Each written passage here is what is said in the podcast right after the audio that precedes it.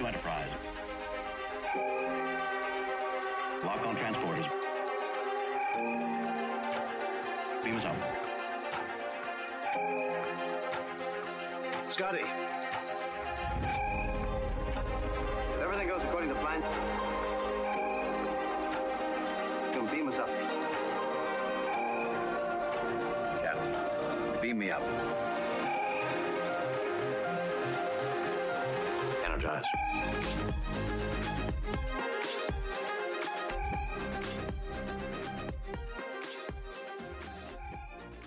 Hello and welcome to Pod via Scotty, a podcast where we rewatch all of Star Trek in chronological order. I'm Andrea and this is Oshin, hello. Hello. And today we're discussing the eighth episode, Civilization, where T'Pol finds unusual neutrino readings on a planet with a pre-industrial society. So you haven't seen this before. No, I haven't seen this before. What are your first impressions of the episode? Good, bad, meh? Do you remember a few weeks ago in the episode Strange New World, where they go down to the new planet? Mm-hmm. And you said, oh, we should start a spreadsheet of when we agree and disagree with T'Pol. Yep. So I want you to open that spreadsheet and I want you to put two big ticks in the T'Pol is right column for this episode yes, because I agree. because she nails it and she's right. And even if at the end of the episode you can have a debate about whether they maybe were justified in going down Mhm. from the get go with the information that they had, they absolutely should not have been going down to that planet. Nope. That was literally my first note. It was like capital letters to T'Pol is right. I thought I thought about the spreadsheet too, because even I agree with her. yeah. How can you not? If you're a logical person, I, I mean, I'm not a logical person, but even if you're not a logical person, you have to agree with the T'Pol. And also, some things that we did mention that because she's not Starfleet, she has her Vulcan protocols for like first contact and all of all of that. And it is mentioned in this episode when Trip says that those are not Starfleet's uh, protocols. She's like, you'd be wise to adopt them. I cannot wait to get down there. I'd advise against that. It's standard protocol to wait until a society develops warp drive before initiating first contact. Those are Vulcan protocols, not human. Starfleet would be wise to adopt them. Yeah. It was basically shut the fuck up, bro, but in a Vulcan way.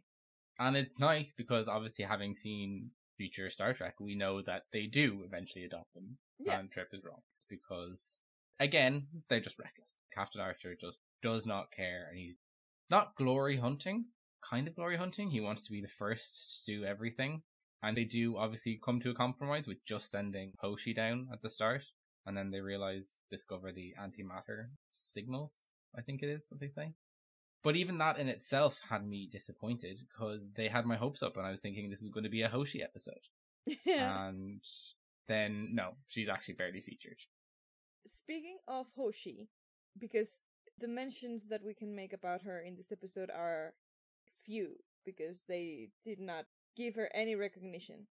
But she's so beautiful in this episode. She looks so pretty Mm-hmm. with her hair let down and the first close up on her face with the prosthetics. She's so beautiful, such a beautiful, wonderful, gorgeous woman. And I just needed to appreciate that. Yeah. And then she's sidelined for the rest Yeah. of the episode. And then it's like, oh, you know how beautiful she is? Fuck that, no. She does go down to the planet. Yes. She goes with T'Pol, Yes. but then after that, I don't remember her on the planet again at all. So T'Pol and Hoshi go their way and see people that are looking sick. Yeah. And then we pan out to Archer breaking and entering a local place. And then they're back at the ship. And I think after that, we don't see her down on the planet again, do we? No. Ridiculous.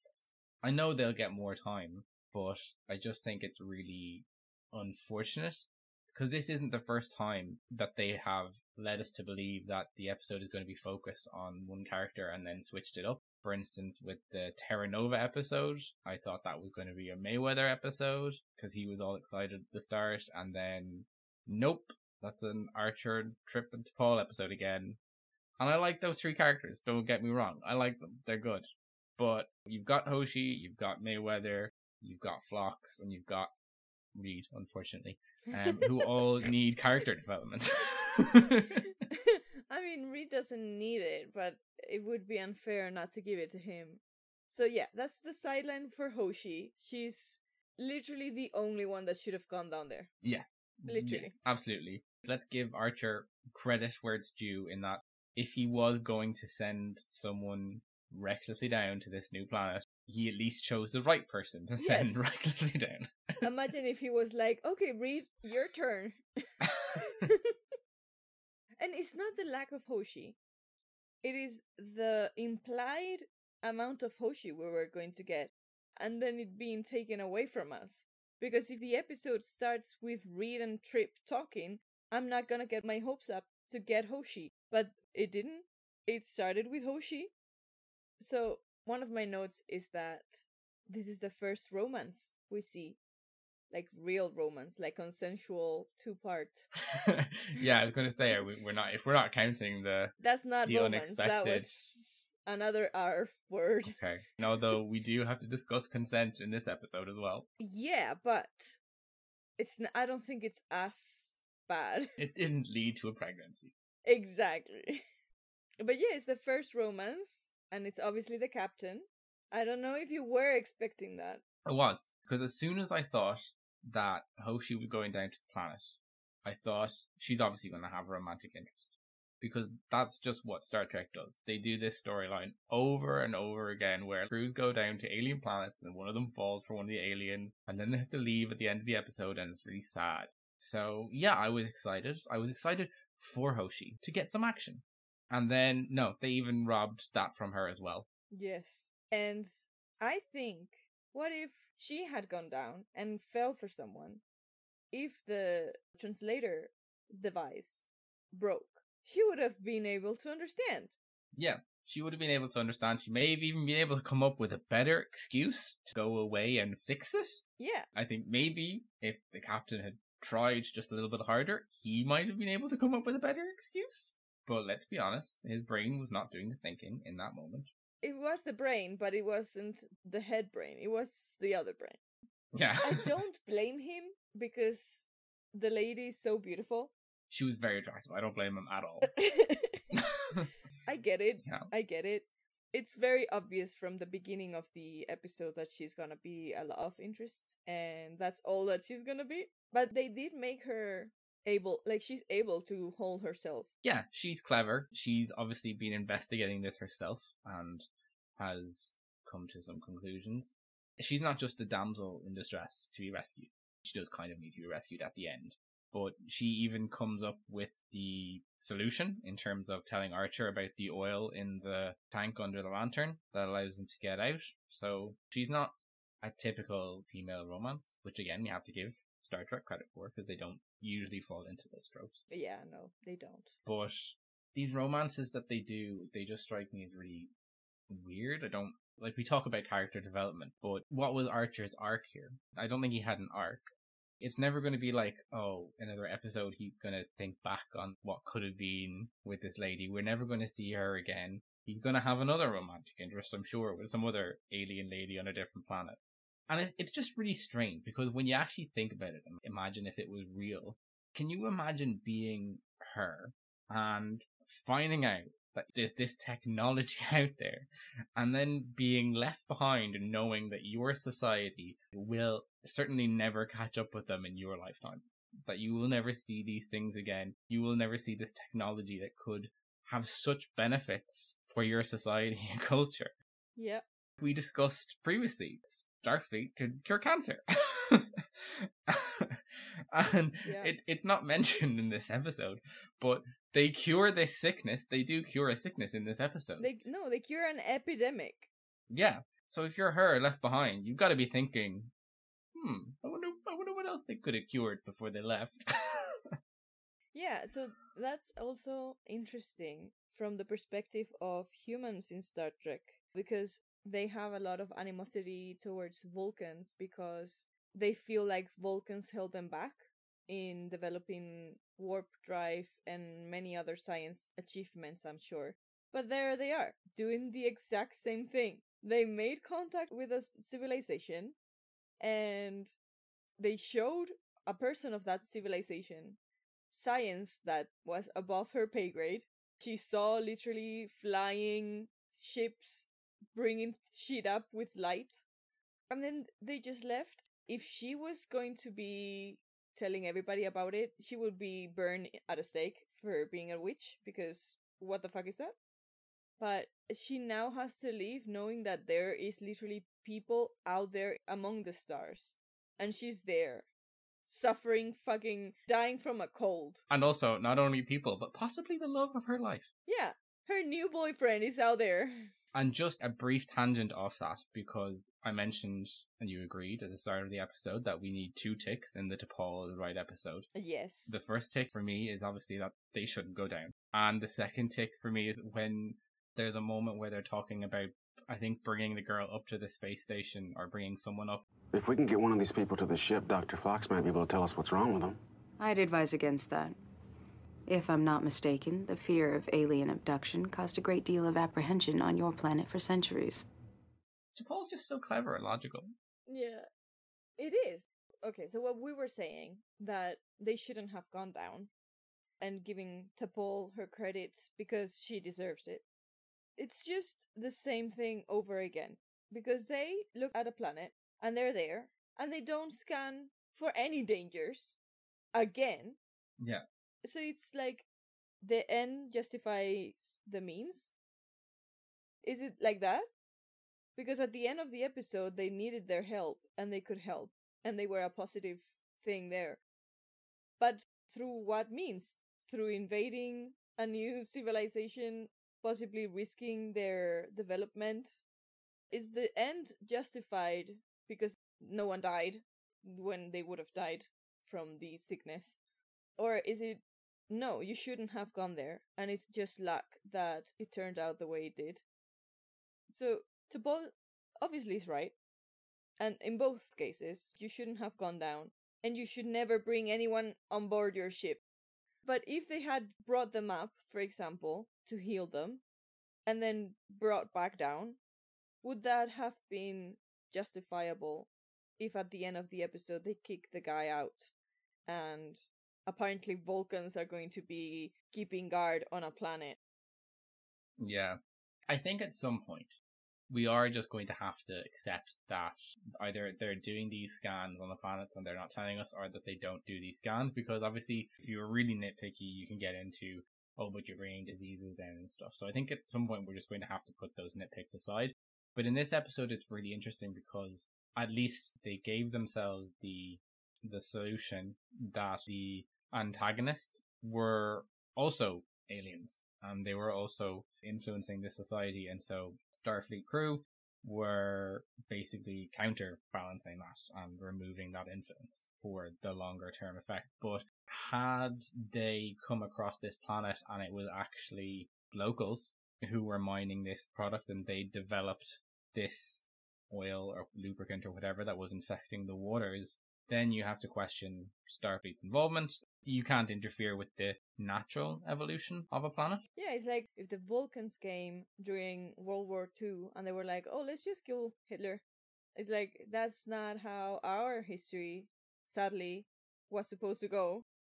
So Hitler obviously was a human, sadly.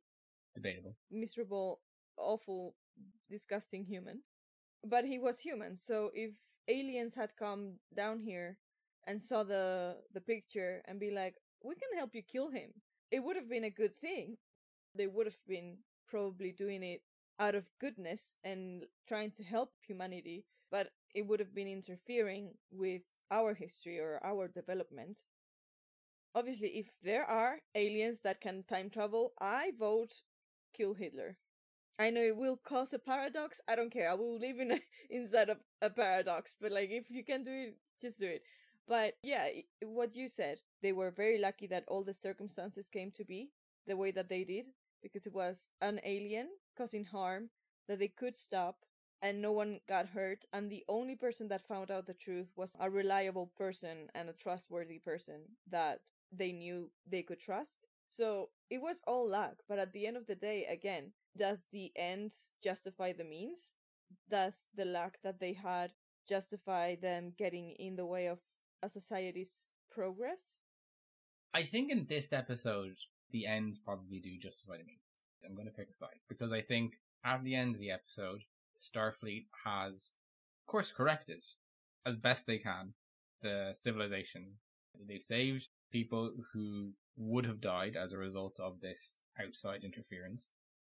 They've also saved resources that would be useful to the inhabitants of the planet that were being stolen from them unknowingly and the negative impact that they had on the planet, which they did have. They did expose small percentage of civilians to technology that was beyond their comprehension. I think that negative impact is probably outweighed by the positive impact of saving lives and preserving the planet's and its inhabitants' natural course of evolution.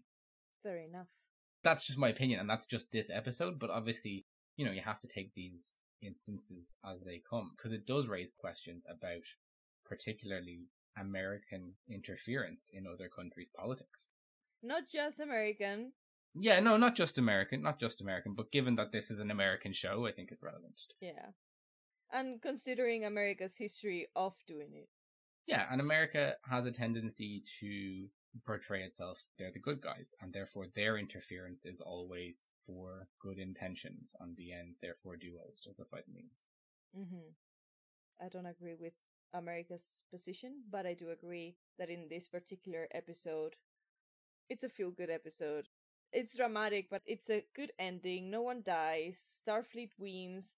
They help people. They meet a new species and make relationships with them in more ways than one. hmm And also, what Archer says Starfleet could have sent a probe out here to make maps and take pictures, but they didn't. They sent us so that we could explore with our own senses. And that is also true because we, as humans, have sent probes to space for reconnaissance missions. But once you want to actually make connections and meet new civilizations, you have to send people. So if you're gonna send people, you might as well go down to the surface and meet them. Obviously, I wouldn't have gone down to a pre industrial society, maybe post industrial, once they know what machines are. but all things considered, at the end of the day, the bad guys have been kicked out. It was a feel good episode. We had the first romance in the show. I do consider this to be the first romance because there's a kiss. And I do want to talk about that kiss. hmm I have thoughts. Um, but yeah, it's a good episode, and Starfleet won. That's my opinion as well. I agree with you. Yay! But regarding the kiss, Yeah, let's talk about the kiss. I'm so annoyed at TV kisses back in the days, in the olden days of our childhood and before. What is that kiss? I don't know. Because that is not a kiss. That is two people pushing their faces together. Oh, you're talking about the actual technique. Yes. Oh, okay. yes, no, I'm talking about the technique. It's just smashing lips. And I don't want to say that I'm a good kisser, but like that is not how people kiss. and it's a it's a very TV thing. Obviously, they can't have people shoving tongues where they don't belong Hmm. in TV shows. But at the same time, it's just like in the original series when William Shatner kisses people, it's the same kiss as in the 60s, and it's so awkward to see because no one kisses like that. And if you're kissing like that, please stop for the sake of your partner. I think uh, I I think we have to take in consideration in this particular instance that uh maybe one party was not prepared for the kiss. Yeah, but no, Like- because no, I have been kissed by surprise. And the other person hasn't kissed me like that. They haven't just smashed their lips into yours. What is that? What is that? for for our listeners, I just smashed my hand into my mouth. It's basically what it is. There's no no anything. There, and if that kiss would have been a normal kiss, like a, a passionate not even like a filthy kiss, obviously, but like a passionate kiss, I think it would have made more sense in that moment. Because if you're trying to pretend that you're just making out so that whoever was walking through didn't like catch you. Also, you don't know what a kiss means in that other society. yeah. You're talking about aliens here. Maybe a kiss is like a declaration of war. Um, I'm gonna pause Okay. and I'm gonna go watch the kiss. Okay. 10 minutes later. I've watched the kiss. It's not, it's not as egregious as you made out. It's definitely not a good kiss, but it's not as smashy smashy If as I thought it was going to be. am ever kissed like that, I will wanna cry.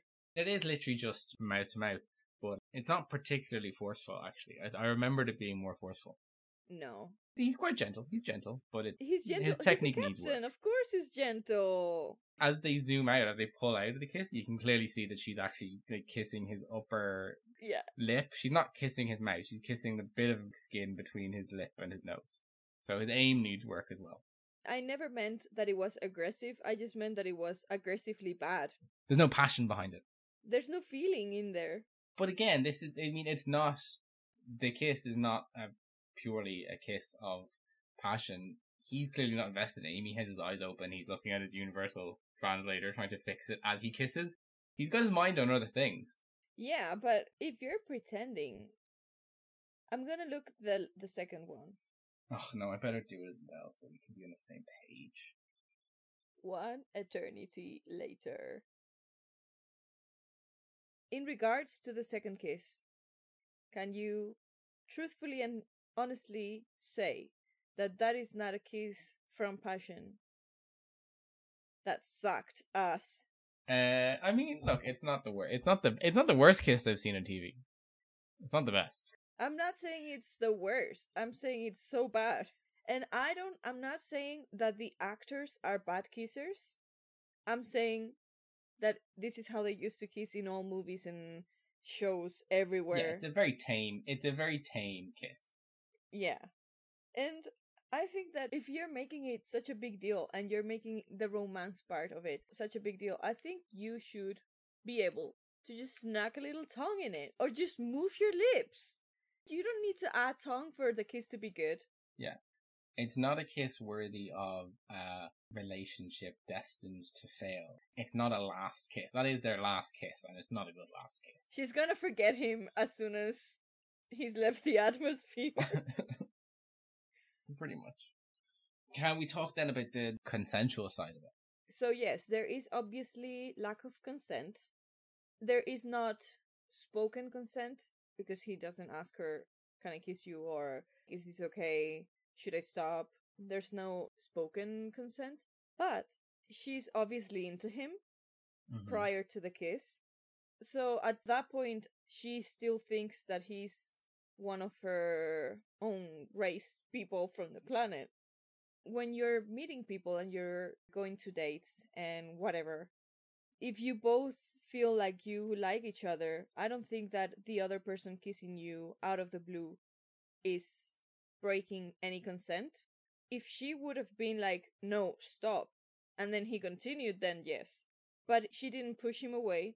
So obviously, she didn't give him consent, but she didn't ask him to stop either.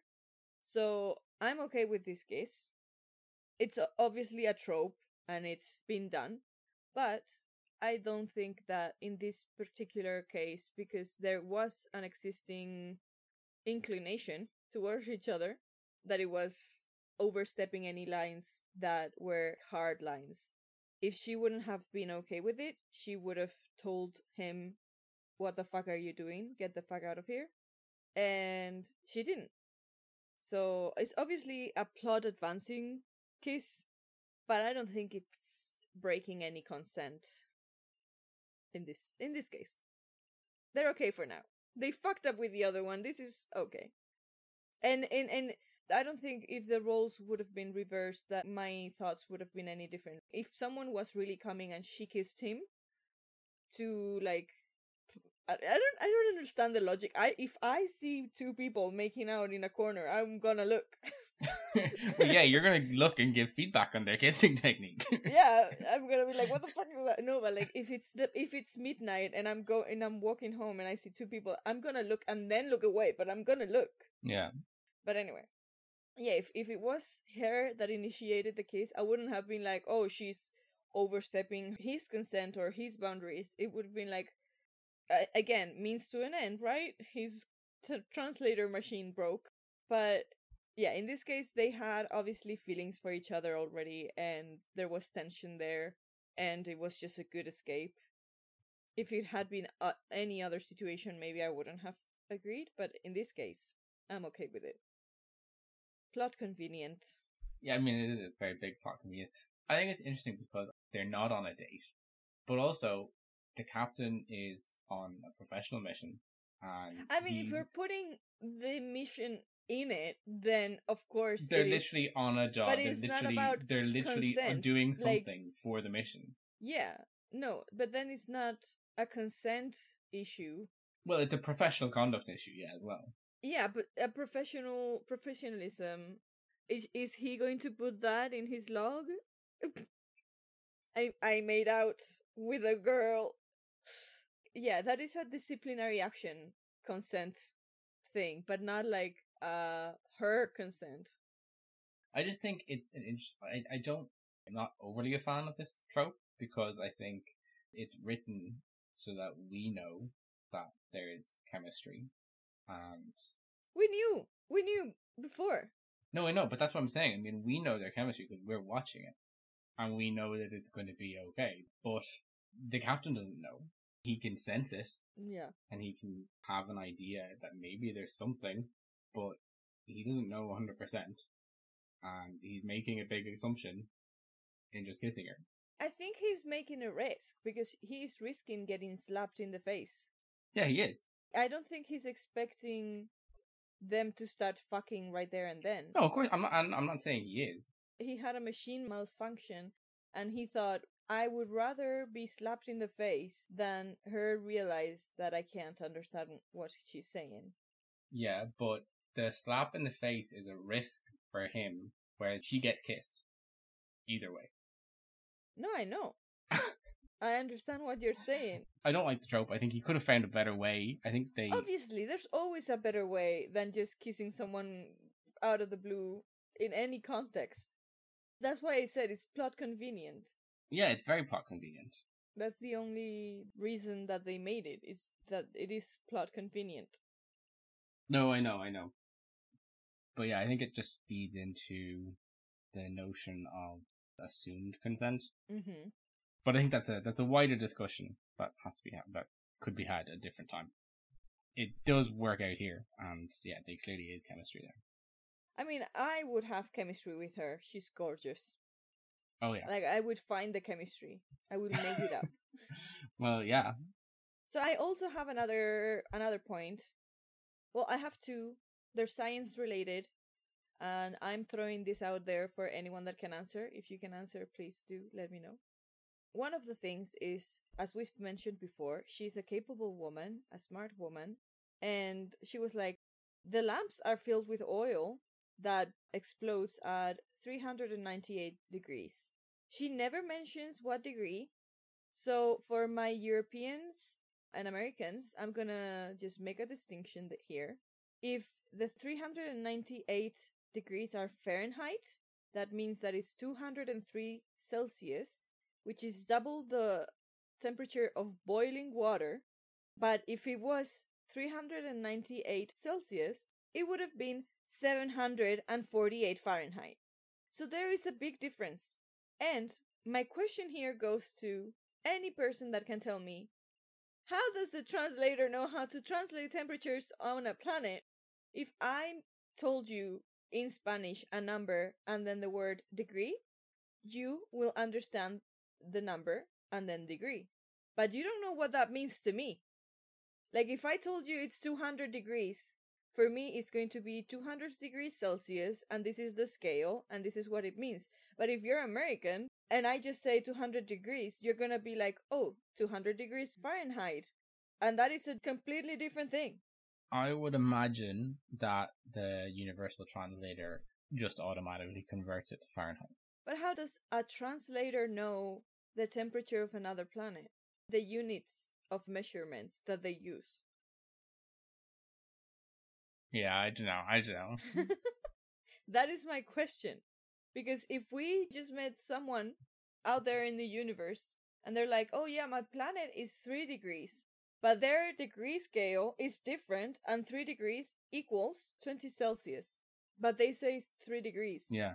So that's one of the things, and I'm assuming, for logical reasons and because this show is American, that she meant Fahrenheit. So 398 Fahrenheit, which is 200 Celsius. If you have to reach 398 Celsius, it's 700 Fahrenheit. Like, I think it's a big difference here. Um, I think it meant Fahrenheit, which I'm already annoyed by because Fahrenheit makes no sense. No no fucking sense.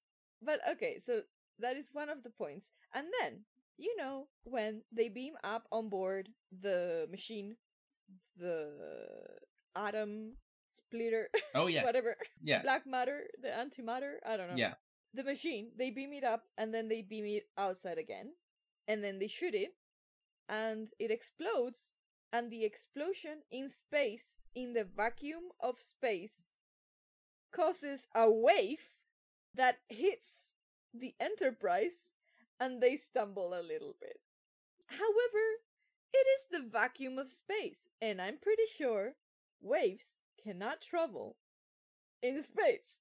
No, this is again just one of those nitpicks we're just gonna have to put aside because there's gonna be one of these in every episode. I think I think I, I remember think from now on, I'm gonna call shit out when I see it. I'm not a scientist, as we have previously mentioned, but this shit makes me go crazy because it doesn't make sense. You're expecting me to believe that in space sound doesn't travel because there's no air, there's no medium for the waves to travel, but there is an explosion and a big ass ship shakes? No. Yeah, but like in the last episode with the comet, I think I think it was the last episode when they were drilling or they were setting off the charges. I think Archer or someone said prepare to make some noise. It's his base. You're not gonna make any noise. Yeah, but that is an expression relating to an explosion that they were going to make. They wouldn't have been able to hear it, but it's an expression. But this literally happened, and it's not like the thing hit them. It's like the wave, the after wave. No, it doesn't make sense. I'm gonna call this shit out when I see it. Okay. Okay, that doesn't bother me. I mean I didn't know that the phasers could reach that temperature, Yeah, no, me neither. but I, it didn't bother me as much, to be honest. What was curious to me, obviously they're able to replicate the look of the aliens based on what they can see. But I was curious to see how they, this mysterious quartermaster, um, made all these lovely costumes. I mean, where did they just have? Is there like a material shop in Enterprise where they just have reams of silks and satins to make, or do they replicate the costumes? I thought that was very interesting. I would also like to meet the quartermaster and the chef. An episode dedicated for them. I think it's necessary. Yeah, exactly. Because there's only there's only 52 people on this ship. I think it's something like 52 they mentioned before. I think so. Yeah. So we've obviously met seven of them. We've met Cutler and Nakak- Novakovich. Kokovich? um, now we Oh know God, there's I'm a, a, I'm a kid. there's a there's a quartermaster and a chef. So that's that's eleven people. Yeah. I want to gradually meet them all. With a crew of 50 people, I don't think it would have been hard to introduce them all. Even just for like one episode each. I think definitely they could have had an appearance. We've probably seen extras as well. We've definitely seen extras in the background. I just don't remember. Yeah, no, of course. There are extras. There's that guy in the last episode when Trip comes over to apologize to Paul. T'Pol's just having this conversation with a random dude. Oh, yeah. At the table. And Trip is like, Do you mind? Get the fuck out. I want to talk to her. but yeah, I was curious as to how they got there. Love the costume. Do you think they would have been a historian or like a fashion designer? I don't know. I would have loved to be a fashion designer applying for Starfleet and then being like, hell yeah, hell yeah. Yeah, they could have done that that Hollywood trope of just having the fashion designer just be a really gay guy. But a, a, like a visually very gay, out and proud gay guy. I'm thinking maybe um Dan Levy from Schitt's Creek. Please! Oh my god, if he ever gets a Star Trek role, he better be a fashion designer. I think it would be the same way that Lower Decks is interesting because you get the point of view of not the captain and stuff. I think it would have been a good idea to make a show of all these people the chef and the fashion designer and the nurse that is on call 24 7 because everybody keeps exploding things in engineering. I would love a show of just the background characters that are mentioned once and how they talk about the crew. Imagine Nak- Nakaka bitch. you just call him Nakaka bitch. Nakaka bitch. yeah. Imagine him after that mission being like, I, I cursed the captain and the captain never came to say anything to me. Like, is he crazy or what? or just just a show about the people in Starfleet back on Earth, like reading the logs. Oh yeah. Just be, and they did what? like, and Shiki's who? yeah. yeah. I think it, it would be cool to see that. Yeah. The lives of the crew, but also the lives of the office workers in Starfleet. Yeah. I have a question as well about they they did the makeup on themselves to look like the people. And I was questioning maybe T'Pol, maybe the Vulcans have protocols in regard to this. But do you think there's a line? Do you think there's a point where they're like, actually no, let's let's not do that. Like where it's too far. Are you mentioning it like a blackface thing? Exactly. Let's say they found a planet where with all black people. Do you think they'd have a discussion? Maybe we should just not explore this planet. guys. Let's let's send back for a different crew. Yeah. The thing with blackface is that it's historical to Earth. Oh yeah, blackface has completely other issues surrounding blackface and why blackface exists. Yeah, so I don't think the problem with me painting my face black is that I painted my face black, is that the people that look like me have historically painted their faces black to make fun of people that look like that naturally. Yeah. So I don't know if that would apply to a planet because they can paint themselves blue and we wouldn't consider it offensive. Yeah, but Like if the people in the planet had the eyebrow things but their skin was also purple, I think they would have painted themselves purple and I wouldn't have been like that's like blackface. It's just a disguise. We're not making fun of them. But if the planet had been of people that are brown, dark brown, black, or any color that we do have here on Earth, then I think it would have been a different thing. yeah. Because then we would have blackface essentially shown in TV. Yeah, it's interesting. Because it's something that they do a lot on Star Trek. They dress themselves as other races. yeah, I think the problem is that we're very biased. And again, if they ever turn themselves purple, blue, green, pink, I wouldn't think twice about it. But if they turn their shades of brown a little bit too dark, Yeah. it's like, mm, Do you think they scanned the rest of the planet because the only natives we see are white? But they were going to send Hoshi down. yeah, I don't know. I don't even know why I'm bringing it up because I don't know if it's even relevant or that interesting.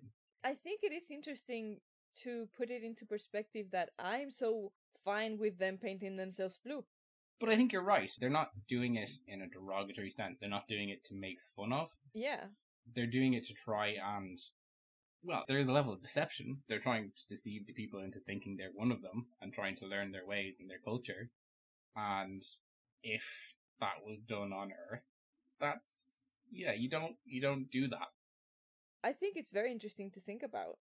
I think you brought up a very good point. Where is the line?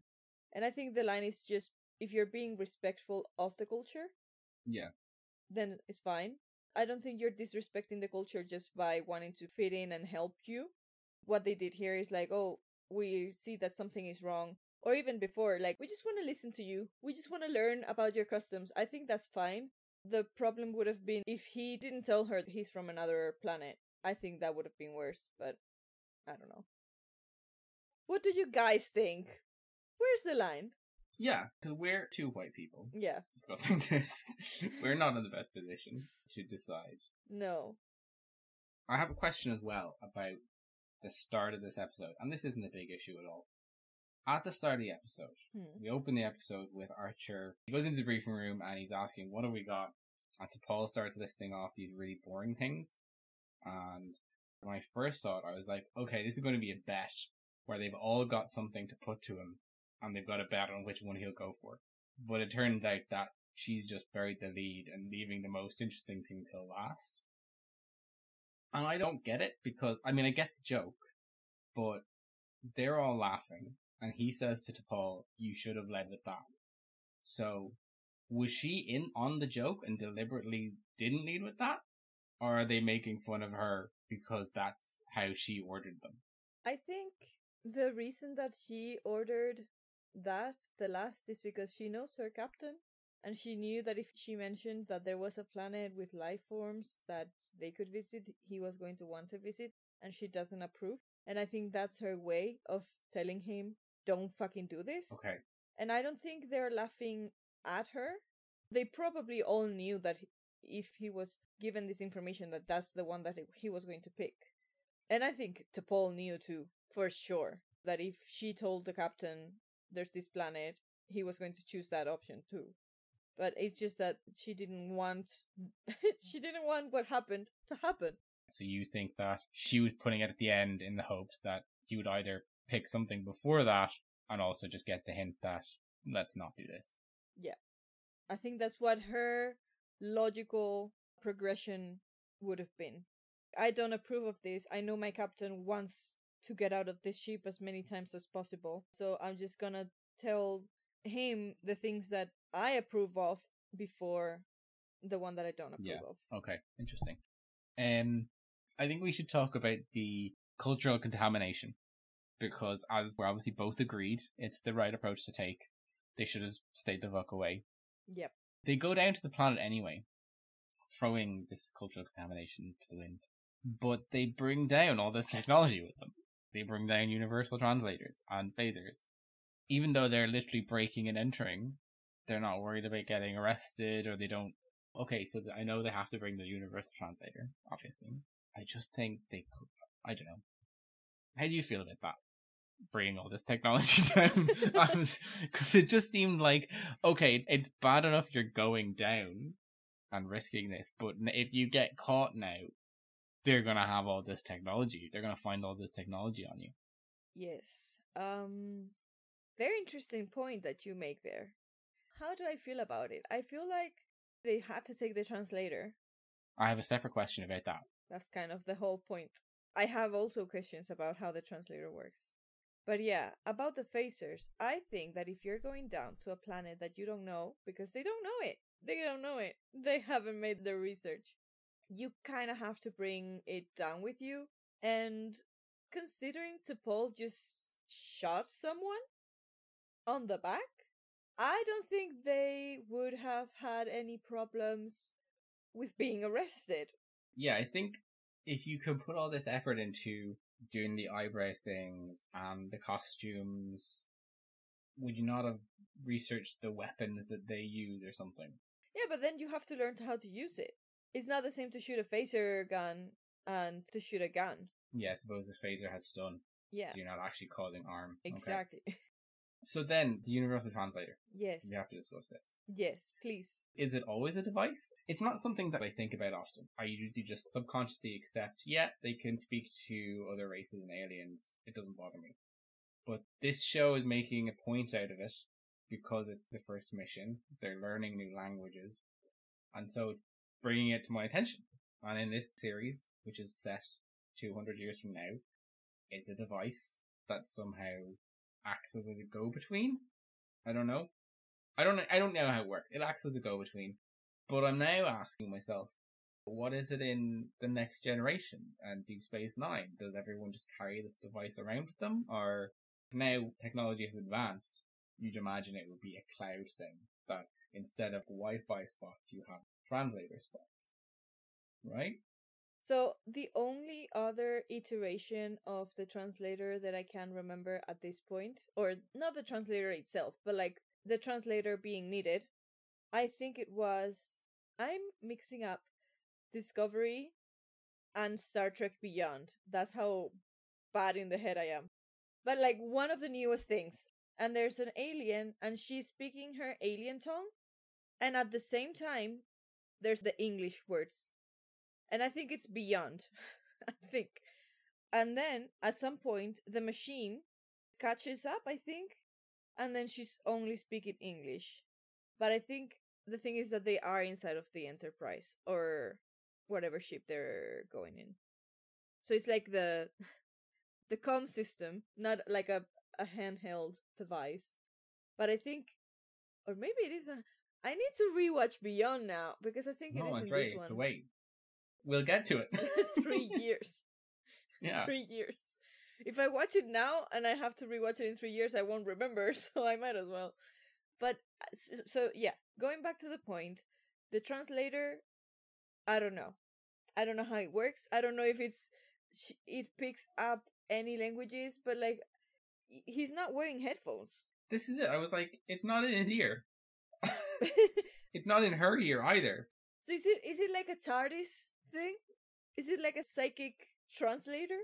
I know that the TARDIS goes inside your brain and makes you understand whatever you are hearing, but it also goes inside every other person's brain. So if I speak Spanish to you, you will hear English, but if you're speaking English, I will hear Spanish. And another point related to this is that if they were talking, Archer and this woman, whose name I can't remember, beautiful woman, his lips would not have been moving in what she would have been hearing. They wouldn't be able to sync. Yeah. And maybe I realized this because when I'm watching movies that are dubbed to Spanish, I'm used to their mouth and what I'm hearing not matching. But that takes me out of it. Yeah. I, I, I can't watch dubbed things. No. Of any language. Maybe animation, but even with Pixar and Disney, the lips are moving in English. So I was just thinking in the first kiss scene, this woman is looking at this man speak, and his lips are saying something, but his words are not the same. Because also, then when his universal translator stops working and he starts, she hearing, still understands him. Does she though? Or when he talks, is he speaking gibberish to her as well? Because she's saying stuff to him, and she's looking at him confused as well. It's hard to gauge whether is it the confusion, do you not understand me, or is it a confusion of what the fuck are you talking about? I don't understand you. So if we were talking and suddenly I started sounding like but I don't think your reaction would have been like, "Are you good?" I, you would have been like, "What the fuck?" Yeah, yeah. so you okay? I don't know. That's not how you usually sound. let's just take like let's just put the translator topic as aside because I think Yeah. we could go on and on and on and on just with the lack of logic be- behind this whole technology. One, just one other thing though on the translator, and I'm bringing this up because you allowed yourself to bring up the the nitpick about degrees. Um, he tells her about his dog. I'm like, we don't even know if they have dogs. yeah, I thought so too. What is a dog? what is a dog on this? Are dogs the same, but they also just have the eyebrow ridges? or all animals? Is it just the Maybe. exact same as Earth, but all animals have these eyebrow ridges? Yeah, maybe the word for dog in this language means horse, and he, she thinks he has a horse. Yeah, but the translator automatically is able to be like, oh, well, their equivalent of a dog is this. So it's therefore not translating word for word, it's translating meaning. But that's what you should do. Well, yeah, When translating, that is what you yeah, should do. Yeah, but this is but dog for us doesn't have the meaning of dog is a specific animal, whereas it's translating dog as a pet. Yeah, I would assume that if I had to look for a synonym for the word dog in an alien language, I would have gone to all the animals that they had and found the closest one in characteristic, like a four legged pet, like domesticated animal that you can keep in your house. And maybe the only pets that they have are cats, quote unquote. That would have been the dog that I would have referred to because translating is not just oh this word means this if you're translating a conversation you need to translate the meaning of the conversation and not Hmm. just the words so that's why it's very important to know expressions and semantics and the meaning behind the words because if you for example in english there's an expression it's raining cats and dogs Yeah, in relation to dogs. And that is just because the houses in Britain, the ceilings and the roofs were made out of hay. So, because heat rises in the winter, dogs and cats would sleep in the attic and be warm. But when it rained, it got through the hay. So the cats and the dogs would come down as to not get wet. Houses in Spain have never been like that. So we don't have an expression that includes cats and dogs when it rains we have it's raining in like vases because a vase can contain a lot of water and it's like you're throwing the water out of a vase so those two expressions for me would be translatable one with the other even though the words are not Okay. the translation I actually didn't know the origin of that phrase. Disclaimer this is what i learned in university i am not sh- 100% sure of the historical accuracies but that is what i was told in university and it makes sense I think I'm gonna have to change the genre of the podcast and just add in educational as well. of course yeah Each episode is turning into a linguistics lesson. Um, speaking of dogs, yes we got a very golden retriever moment from Trip when T'Pol at the end. Dogs, when, when at the end the, they're being threatened by the other ship. oh yes Prepare to leave orbit on my order. Belay that. Keep this ship right where it is. I don't have to reiterate that I outrank you, Mr. Tucker. Ensign. Engineering. Billy, stand by to vent in the cells. On my order. Yes, sir. We're not going anywhere. I didn't say leave orbit, I said prepare to leave orbit. I have no intention of abandoning the captain, dead or alive. just immediately jumping to conclusions and being like, "We can't leave my master behind." oh don't say my master that is not this no but yeah no that and when archer calls back and trip is like do you want me to beam down do you need me there he's a he's such an eager person to help. He's captain, and I'm sure that anyone that needs it, as we've seen with T'Pol needing to confide in someone and him being there, I think that if he's able to help, he will, and that is it is a green flag. And it's not me being biased and loving him no, of course not. No, you bias? What? No. No. But I do like these moments because when we recorded that first episode and I made that comment about Trip being dog-like, I was very conscious at the time that this could backfire on me horrendously and I'll look like an idiot. And yet every episode provides us with Trip being a loyal, loyal companion to his captain. I think your definition of trip is very right and correct. I just think that the meaning that you gave it in regards to I don't like him so much because he acts like a golden retriever is where we differ. Yeah. Because for me, that is one of his biggest qualities, and for you, it's something that I don't want to say annoys you because I don't know at what degree it does, but you pick up on it very quickly. Yeah, I don't think it annoys me, but just now that I'm aware of it, I'm just constantly seeing it. And I'm like, oh, there's see the dog again. there he is, the golden retriever. yeah. um, my my final point. I don't know if you have anything else to say. About I don't have anything else to add, so just go ahead. Well, I don't even know if this will make the cut. Um, when Garos, the antagonist, first Yeah. appears, maybe this is just me, but I was like, holy shit, he's the spit of Captain Kirk. No? Okay, I'm editing that out. I honestly, I actually looked it up. I look, I actually looked the actor up because like this guy has to be related to William Shatner. That is what? Do he's we have eyes? yes, Our eyes don't work the same way.